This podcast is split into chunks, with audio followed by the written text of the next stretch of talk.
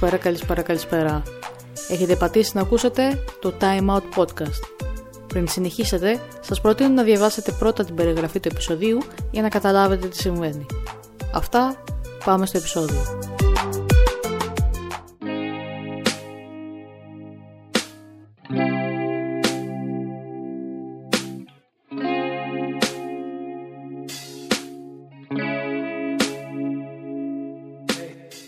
The Beatles και Rolling Stones. Δύο από τα μεγαλύτερα συγκροτήματα που πολιόρκησαν τα πρωτοσέλιδα των τύπων για τη μεταξύ τους κόντρα στη δεκαετία του 60. Όμως ήταν πραγματική ή όχι αυτή η κόντρα; Ας πάρουμε τα πράγματα από την αρχή. 9 Νοεμβρίου του 1961, στο υπόγειο του Cavern Club, τέσσερις νέοι γύρω στα 20 παίζουν διασκευές με πρωτότυπη ενέργεια και στυλ με το όνομα The Beatles. Ο Brian Epstein, που ήταν διευθυντής στο μεγαλύτερο δισκοπολείο στη Βόρεια Αγγλία, ακούγοντάς τους εκείνο το βράδυ, γοητεύεται από την ατμόσφαιρα και τη μουσική που παράγουν και τους προτείνει να γίνει ο μάνατζερ τους, με εκείνους φυσικά να δέχονται. Η πρώτη τους κίνηση ήταν να αλλάξει τα ρούχα των σκαθαριών και από δερμάτινα που φορούσαν τότε πάνω στη σκηνή, τους έβαλε να φοράνε κουστούμια και γραβάτες, αλλάζοντάς τους και το κούρεμά τους.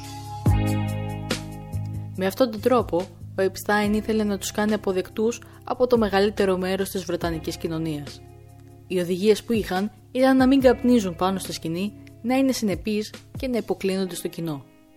Με λίγα λόγια δηλαδή, να είναι κύριοι. Ο Επστάιν όμως δεν είχε πείρα πάνω σε αυτόν τον τομέα και έτσι στην αρχή δεν είχε την επιτυχία που εκείνος θα ήθελε. Μετά από επιμονή θα καταφέρει να τους κλείσει συμβόλαιο με την EMI μία από τις δύο μεγαλύτερες δισκογραφικές εταιρείες τότε. Θα κυκλοφορήσουν το Love Me Do και το Please Please Me, κάνοντας πανικό και κάπως έτσι θα πάρουν τα πάνω τους, αρχίζοντας να πουλάνε δίσκους σαν τρελή. Και κάπου εκεί, ένα νέο μέσο για την εποχή κάνει την εμφάνισή του. Η τηλεόραση. Έτσι, καταφέρνουν να μπουν στα σπίτια χιλιάδων ανθρώπων στη Βρετανία και να τους κερδίσουν με τον αυθορμητισμό και τη φρεσκάδα τους. Σε μία από τις τηλεπτικές τους εμφανίσεις, ένας νέος προσέγγισε τον Επστάιν. Το όνομα αυτού Άντριου Λου Όλνταμ. Ο Όλνταμ είπε στον Επστάιν ότι έπρεπε να έχουν υπεύθυνο τύπου. Τότε κανείς δεν ήξερε ακριβώς τι ήταν αυτό και έτσι ο Επστάιν του είπε «Γίνε εσύ υπεύθυνος τύπου». Ο Όλνταμ δέχεται, αλλά δεν τον ενδιαφέρει να συναναστρέφεται με τους Beatles ή τον Επστάιν. Ήθελε να γίνει ο νέος Επστάιν, ανακαλύπτοντας ένα νέο συγκρότημα. Τον Απρίλιο του 1963 αυτό θα συμβεί όταν θα πάει στο Daddy, ένα κλαμπ που παίζουν ανερχόμενη μουσική. Εκεί θα βρει το διαμάντι του, τους Rolling Stones. Ο Oldham και ο ιδρυτής των Stones, Brian Jones, συζητάνε με τον Oldham να του υπόσχεται ένα κερδοφόρο συμβόλαιο. Αφού οι Stones δέχονται, ο Oldham κρατάει την υπόσχεσή του και έτσι τους κλείνει συμβόλαιο με τη δισκογραφική Decca, τη μεγαλύτερη ανταγωνιστική εταιρεία της EMI. Ο Όλνταμ, σε αντίθεση με τον Επστάιν, ήθελε τους Stones να δείχνουν κακά παιδιά προς τα έξω. Τους είχε πει μάλιστα στην αρχή της καριέρας τους να μην χαμογελούν. Ήθελε πολύ έξυπνα να κάνει τους Rolling Stones αντι-Beatles με το σκεπτικό ότι πολλοί νέοι θα ταυτιζόντουσαν με την εικόνα των Stones, μια εικόνα ελευθερίας και άρνησης για συμμόρφωση. Με αυτόν τον τρόπο, τα live των Stones μετατρέπονται σε καυγάδες ανάμεσα στο κοινό με υλικέ ζημιές στους χώρους αλλά και με τραυματίες. Ο Όλνταμ έχει καταφέρει αυτό που ήθελε. Όλοι μιλάνε για τους Rolling Stones. Η παραμικρή τους κίνηση θεωρείται σκάνδαλο χαρίζοντάς τους δημοτικότητα. Και έτσι οι πωλήσεις των Rolling Stones θα εκθρονήσουν για πρώτη φορά τους The Beatles. Φτάνουμε στο Παρίσι το 1964 και οι Beatles είναι έτοιμοι να κατακτήσουν την Ευρώπη με 41 συναυλίες σε λιγότερο από 3 εβδομάδες. Μία από αυτές ήταν και στη σκηνή του Ολύμπια επισκιάζοντας τα υπόλοιπα συγκροτήματα που έπαιξαν εκεί. Έξι μήνες μετά, οι Stones θα προσπαθήσουν να κάνουν το ίδιο. Εμφανίζονται και εκείνοι στο Ολύμπια και τα live τους γίνονται sold out. Ο τύπος επικεντρώνεται στα δύο συγκροτήματα και μιλάει για τη μεταξύ τους κόντρα. Σε συνέντευξη ρωτάνε τον Τζάκερ αν πιστεύει ότι είναι εκείνοι οι καλύτεροι ή οι Beatles. Εκείνος απαντάει: Σε τι, είμαστε διαφορετικοί, κάνουμε ό,τι θέλουμε, κάνουν ό,τι θέλουν. Δεν έχει νόημα η σύγκριση. Μπορείτε να προτείνετε εμάς ή εκείνους. Πολύ διπλωματικό.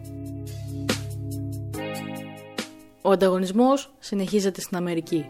Όταν οι Beatles έφτασαν, είχαν ήδη κόσμο να φωνάζει τα ονόματά τους. Ο Epstein είχε οργανώσει συναυλίες αλλά και τηλεοπτικές εμφανίσεις για το συγκρότημα. Είχε τόσο κόσμο που ήθελε να τους δει που απ' έξω από το ξενοδοχείο τους έπρεπε να έρθει η αστυνομία για να ανοίξει το δρόμο. Από την άλλη, όταν οι Rolling Stones έφτασαν στην Αμερική, δεν είχαν την ίδια επιτυχία. Τα live τους ήταν μισογεμάτα και έτσι οι βρετανικές εφημερίδες έγραψαν στα πρωτοσέλιδά τους. Οι Stones πάτωσαν στην Αμερική. Όλοι μετά από αυτό έπρεπε να σκεφτεί κάτι ώστε το όνομα των Stones να ανέβει ξανά. Έτσι θα επικεντρωθεί στην πρόκληση και στο σεξ με διάφορα κείμενα σε εφημερίδες. Τα κορίτσια ουρλιάζουν και ξεσηκώνονται στο άκουσμα των Stones. Τα σκαθάρια χτίζουν τη δική τους εικόνα του ιδανικού γαμπρού, με αποτέλεσμα η βασίλισσα Ελισάβετ τον Οκτώβριο του 1965 να τους χρήσει πότες. Και εκεί που όλα έδειχναν πως οι Beatles ήταν έτοιμοι πάλι να περάσουν μπροστά στις πωλήσεις, οι Rolling Stones κυκλοφορούν το Satisfaction και η μονομαχία ζωντανεύει ξανά. Τα σκαθάρια είναι εξουθενωμένα από τις περιοδίες τους. Το ταξίδι στις Φιλιππίνες είναι ένα γερό χτύπημα για αυτούς αφού αποσύρονται από μια δεξίωση που έγινε προς τιμή τους με αποτέλεσμα να τους αφαιρείται η αστυνομική προστασία και τα έσοδα από τη συναυλία της προηγούμενης μέρας να κατάσχονται. Το μόνο που μπορούσαν να κάνουν είναι να φύγουν από τη χώρα βιαστικά. Οι ίδιοι σε συνέντευξή τους είπαν πως τους κλώτσισαν και τους έσπρωξαν. Μετά από αυτό, ο Λένον δίνει το δεύτερο χτύπημα για το συγκρότημα αφού κάνει το λάθος να πει ότι οι Beatles είναι πιο σπουδαίοι από το Χριστό. Αν και αυτό που εννοούσε ήταν πως ήταν πιο δημοφιλής λόγω της τηλεόρασης και των ηχογραφήσεων. Το κοινό όμως θύμωσε τόσο πολύ που άρχισαν να καίνε τους δίσκους τους στους δρόμους. Ο Λένον από μεριάς του είχε θυμώσει και αυτός που ο κόσμος ήταν θυμωμένος μαζί του, αλλά ο Έπσταϊν στη σκέψη ότι θα έπρεπε να ακυρώσει την περιοδεία του 1966 γιατί δεχόταν απειλές, είπε στον Λένον: Τζον, προσπάθησε να αφήσεις τα πράγματα ανείπωτα. Μετά από αυτό αποφασίζουν να πάρουν το χρόνο τους και να κλειστούν στο στούντιο χάνοντας με αυτόν τον τρόπο μεγάλες αλλαγές στον κόσμο. Η Αμερική εμπλέκεται στον πόλεμο του Βιετνάμ και προκαλεί προβλήματα σε όλες τις πανεπιστημιακές εστίες παγκοσμίως. Οι Rolling Stones ήταν εκείνοι που με τη μουσική τους εκείνη τη χρονική περίοδο έδιναν κουράγιο στο λαό. Έπαιρναν μέρος ακόμα και σε πορείες κατά του πολέμου. Πράγμα που ήθελαν να κάνουν και οι Beatles, αλλά ο Epstein φοβόμενος ότι θα τους δουν και θα τους απαγορεύσουν την πρόσβαση στην Αμερική χάνοντας χρήματα, δεν τους άφησε. Το κοινό πάντα πίστευε πως οι Rolling Stones και οι Beatles είχαν αντιπαλότητα μεταξύ τους, γιατί πίστευε ότι διάβαζε στον τύπο. Αλλά στην πραγματικότητα τίποτα από αυτά δεν ίσχυε. Τα πήγαιναν πολύ καλά, κάνανε παρέα από την αρχή. Μάλιστα τα σκαθάρια είχαν πάει σε live των Rolling Stones πριν ακόμα γίνουν γνωστοί και μετά μίλησαν με τον Dick Rowe, υπεύθυνο προγράμματος της δισκογραφικής 10 και του είπαν ότι υπάρχει ένα ταλαντούχο group και πρέπει να τους κάνει συμβόλαιο όλη η αντιπαλότητά τους ήταν ένα παιχνίδι των μάνατζερ. Μετά από πολλά γεγονότα και θανάτους μελών και στα δύο συγκροτήματα, στο δρόμο τους βρέθηκε ο Άλαν Κλάιν, που προσέλκυσε τους Beatles εκμεταλλευόμενος ότι ο Epstein είχε χάσει τη ζωή του και πλέον δεν είχαν μάνατζερ.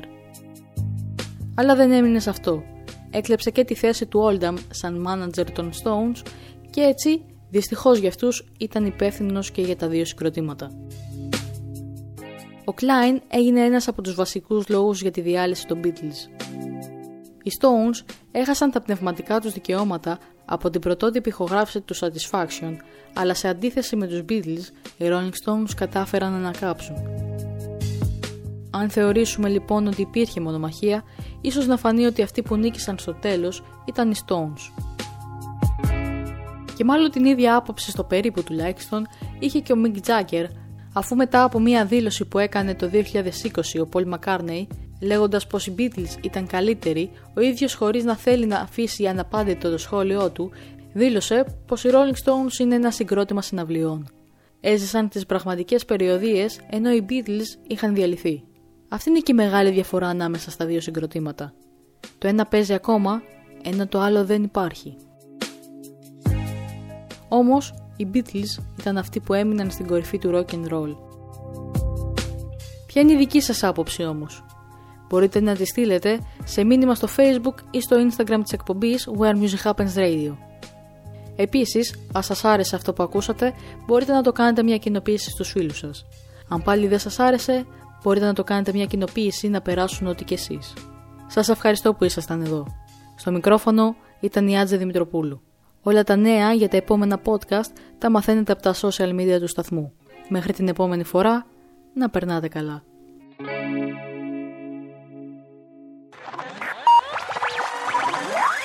Where music happens.